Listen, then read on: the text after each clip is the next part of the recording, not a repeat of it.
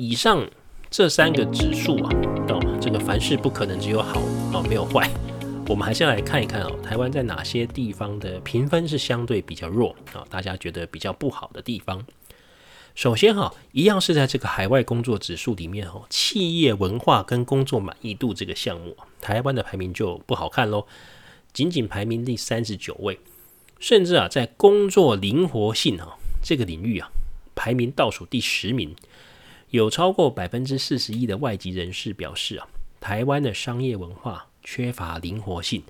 什么叫缺乏灵活性呢？举例来说啊，疫情期间啊，如果你要远距工作哦，在家上班，或者是弹性工时，针对这些项目啊，其实很多外界是反映啊，台湾的企业啊，弹性这个灵活度啊，很很糟糕，不满意的程度啊，高于全球平均数字的。一倍啊，一倍以上。那我知道的是啊，台湾有很多的老板啊，其实是想法上还是比较传统啦。就是说呢，他们看不到员工在身边哦，就觉得一定在偷懒，都会随时随地盯着哈，看看你有没有在认真工作。那你人如果不在办公室哈，不在电脑前面，或者是你的电脑荧幕如果没有显示工作相关的这些画面，就觉得你你你一定在打混摸鱼等等等等。那有些公司管得比较严哈，连这个什么出去抽根烟呐，或者是上厕所太久啊，都都会跟你计较。那问题是在是在这里啊，就是说大家应该都都心知肚明啊，都心里有数啊。就是说，那员工就算人在办公室加班给你看，那心不在这里，你管得着吗？哦，这人在你前面，你就能够保证他们一定有产值、有贡献吗？哦，我觉得，我想这个。大家都心里有数的，也都不是第一天上班的，所以其实与其去追求这种表面的东西啊，不如去不如去看你实际要的是什么成果，可能还比较重要。好，再来是什么呢？再来是很多台湾的这个外籍商务人士普遍认为啊，台湾不鼓励创意啊，不鼓励发挥创意哈，也不提倡啊工作本身的独立性，还有组织的扁平化。就是阶级观念还是蛮重的，啊，那也免不了会有所谓的官大学问大这种氛围啊。就是说，你作为一个工作者，如果你在你的工作上提出一些崭新的想法或者是创意呢，那可能最后来判断这件事情的人都是你的老板啊。但是你的老板是不是在专业上面真的比你懂呢？有的时候也未必啊。但是你知道，在传统的这个。儒家文化里面哦，都是大概都是比较鼓励大家乖乖上班嘛，哦，老实做事，废话少说，对不对？这个其他都都不要多管。好，那因此哈，其实，在台湾有将近二十 percent 的人呢，对于他的工作内容啊，其实也不是很满意啦。老实说啊，现在到了二十一世纪啊，那很多人工作的这个目的啊，其实已经不再只是为了一份养家活口的薪水而已了。很多人其实工作都是为了有多多少少有一些自我实现啦，或者是说，那把这个工作跟生活做一个很明显的区隔啦，哦等等的。那这个都是一些比较新时代的人，年轻人哦的想法。那尤其是呃二十一世纪才才这个出生哈，然后才刚刚进入职场的这一群年轻人哦，这个更明显。好，所以说，如果我们还是用这个过去的思维哈，在做这个。职场的管理啊，大概很很容易跟这些比较年轻的这些工作者发生冲突。那至少啊，我的建议是不要让大家觉得工作太无聊哈。台湾在工作本身能够带给人的快乐跟成就感这个部分啊，低于世界的平均是很多。那我只能说哈，这个如果员工不快乐的一个企业哈，它应该不太可能会成为所谓的幸福企业了哈，也很难做到所谓的永续经营。那这一点，我觉得是值得很多台湾的企业经营者们深思的。刚刚讲完了第三个指数，我们来看第四个。第四个是个人财务，那它主要是评估对于财务状况的满意程度啦，总体生活成本啊，还有受访者的可支配家庭所得是否可以过上舒适的生活等等等等的。这个部分在前一个指数里面大概都带到了哈，所以台湾的分数也不错，总体来说是全球第八名。不过还是要强调哈，这个跟当地的物价是有关系的哈，并不是说你收入呃是真的很多很多哈，有时候是物价很便宜啦，所以就算你赚的钱没这么多，你生活在当地也可以过得还不错。最后一个指数啊是驻外基本需求指数，那这个是从各方面评估一个外籍人士哈在海外当地生活的便利程度。那这个分数呢，这个这个指数的分数啊，台湾是第二十三名，呃，还算是中等偏上吧，OK 啦。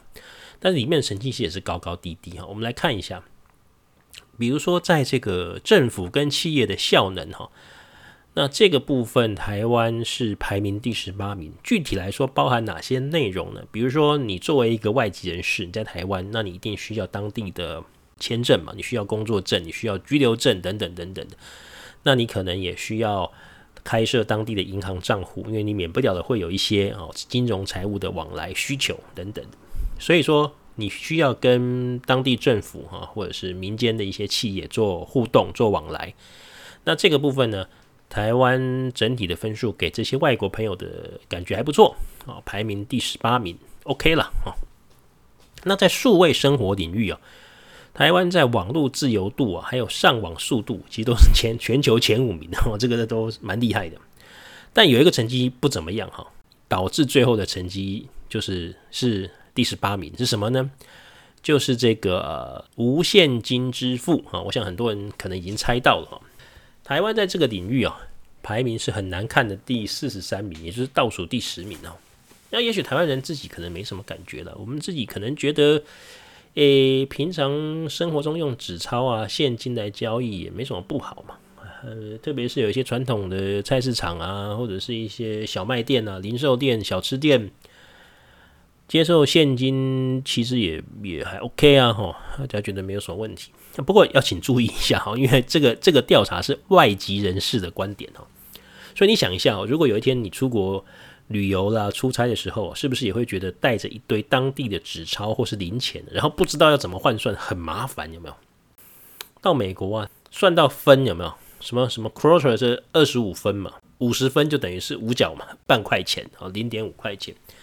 那有时候你看那个它那个标价会标到小数点后两位，然后你你你甚至要动用到一分钱这样子，那换算起来，或者是你我我们根本认不出来那个硬币长什么样子啊，就是每次要付钱的时候，你拿着一堆的这个当地货币的时候，就会觉得手忙脚乱，有的时候常常都要靠对方哈，靠那个跟你交易的这个卖家哈商人来帮你做。这个收费跟找零的动作啊，也拖累很多时间哈，觉得会很不好意思。所以说，呃，这个手忙脚乱的感觉啊，它其实是大家都有共同的经验了。这个甚至说，你有没有付对钱呢？那对方有没有找对钱呢？其实也要花很多时间确认哈。所以，如果有了这个无现金支付哈，大概就会方便很多。当然，台湾不是说没有啦，比如说我们生活中常用到的，像信用卡就是无现金支付啊，对不对？大家。线上购物都会用到嘛，然后像这个 Line Pay 嘛，很多人都会用的这个服务哦，等等，或者是其他的一些第三方支付的这个这个无现金的支付工具等等，其实也不能说没有啦，但确实跟世界的平均来讲，我们的普及度还没有到很高哦。那对于外籍人士来说，也不是很方便。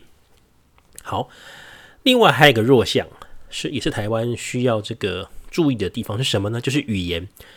在五十二个排名国家中啊，台湾的语言排名是第四十一名。好，那如果哈，我们把全球最佳外派国家哈前十名的国家里面的亚洲国家拿出来比哈，台湾也是排的比较后面的哈。那在亚洲呢，我们是仅仅赢过越南，好，然后我们是输给新加坡，输给印尼，哈，也输给泰国，哈，等等的。当然了，有人会说，哎，那至少比越南好啊。不过各位朋友，越南其实它真正开放这个外国企业去投资也才没几年哦。那个 他一直到奥巴马总统啊，美国奥巴马总统在任的期间呢，其实美国跟越南才真正的和解哦，就是从那个越战的那个那个之后，是他们两个国家才开始比较多的经贸往来。那也从那个时候开始，越南才真正。比较多西方的企业进去，台湾算是进去比较早了，哦，但是西方企业大概都是可能这十年内吧，才陆陆续续去越南投资，所以它其实国际化的这个这个时间确实是比较晚的哈。但是亚洲来比，台湾也就赢过越南而已啊，所以你就知道我们的排名真的不太好看。那当然了，提升人民的外语能力，这不是一触可及的事情啊。但是从政府跟企业的角度，我们还是很多事情可以做哈。比如说，有些公共设施啊，或者是这个政府跟民间企业的网站上啊，其实都可以加强一些外语的标示说明啊。这些只要有心哦，其实也都不难做到了。尤其是哈，这二十年来有很多的新住民朋友来到台湾呢，特别是以东南亚为大宗。根据政府的统计啊，如果我们把外籍配偶啦、移工啊、看护啊都列入统计的话，哈，来自东南亚各国的这些新住民朋友在台湾总计哈已经超过了百万以上了。可是大家有没有发现，在我们的日常生活环境中哈，这些东南亚国家的语言的标示到现在也没有很普及啊？比如说泰国啊、印尼啊。哦，马来西亚啊这些国家，越南呐，这些国家，诶，你除了在一些这个特别针对这些国家的朋友所开设的商店好的招牌上，你会看到他们国家的文字之外，你几乎很难在一般的公共设施啊，或者是一些企业，乃至于政府的网站上看到。我好像有在那个捷运的购票机上看到一些语言的选项是比较多的，但是。其他地方还真的是比较少了哈，那这个其实也都是我们可以去改善的地方。所谓啊，他山之石可以攻错哈。那么这些外籍人士对于台湾的看法，一方面是对我们的肯定，另外一方面呢，也可以作为我们持续进步的参考指标。那我们最后再来看看其他的亚洲国家好了。刚刚提到新加坡，新加坡其实排名也是一直都名列前茅。它始终都是前十名榜单的常客哈，即使最差也也就曾经一度掉到第十三名，这已经是他最糟糕的成绩了。其他的时候呢，都是前十名。那二零二二年呢、啊，他是全球第七名啊，可见他一直都是全球驻外人士的优质选择之一哈。诶，讲了这么多，大家知道台湾的整体排名吗？好像一直没有提到台湾今年的整体排名呢，在。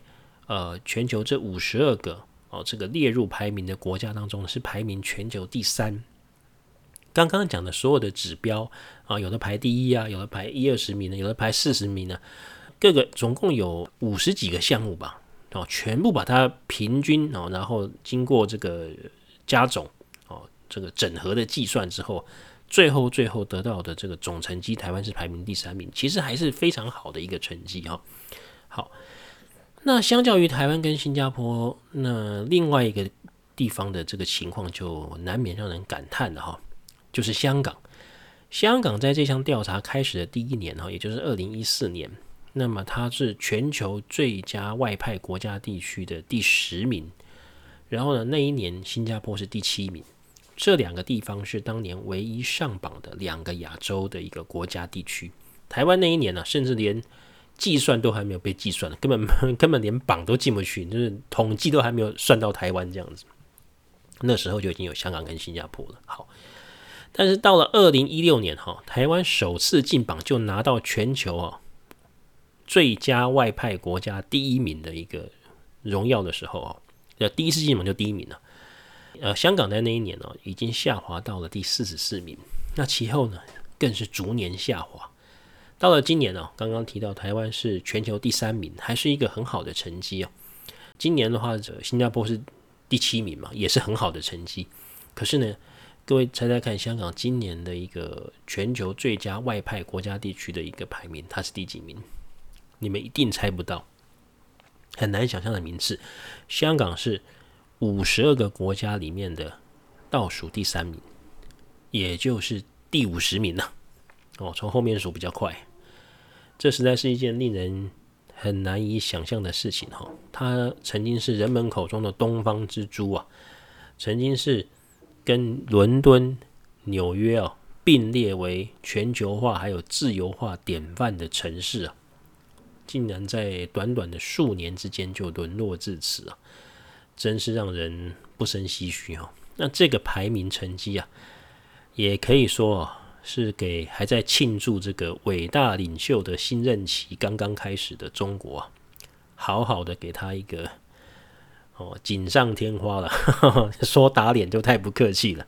好，那反正如人饮水啊，冷暖自知哈，这个是来自于民间最真实的一个反应哦，就是世界各国的外籍商务人士哦，针对他们被派驻的国家地区所给予的一个反馈了。好，那总之呢，在全球外籍商业人士眼中啊，虽然不能说十全十美啦，但台湾确实还是一个蛮值得珍惜的好地方。那也希望大家对要对我们的国家。对这片土地更有信心，好，然后呢，呃，需要一些改进的地方，好，大家一起努力，好，看看可以怎么样把它做得更好。我相信我们一定会越来越进步的。谢谢各位的收听啊，那我们今天的节目呢就到这里，希望下次可以很快的跟大家再见面，好，拜拜。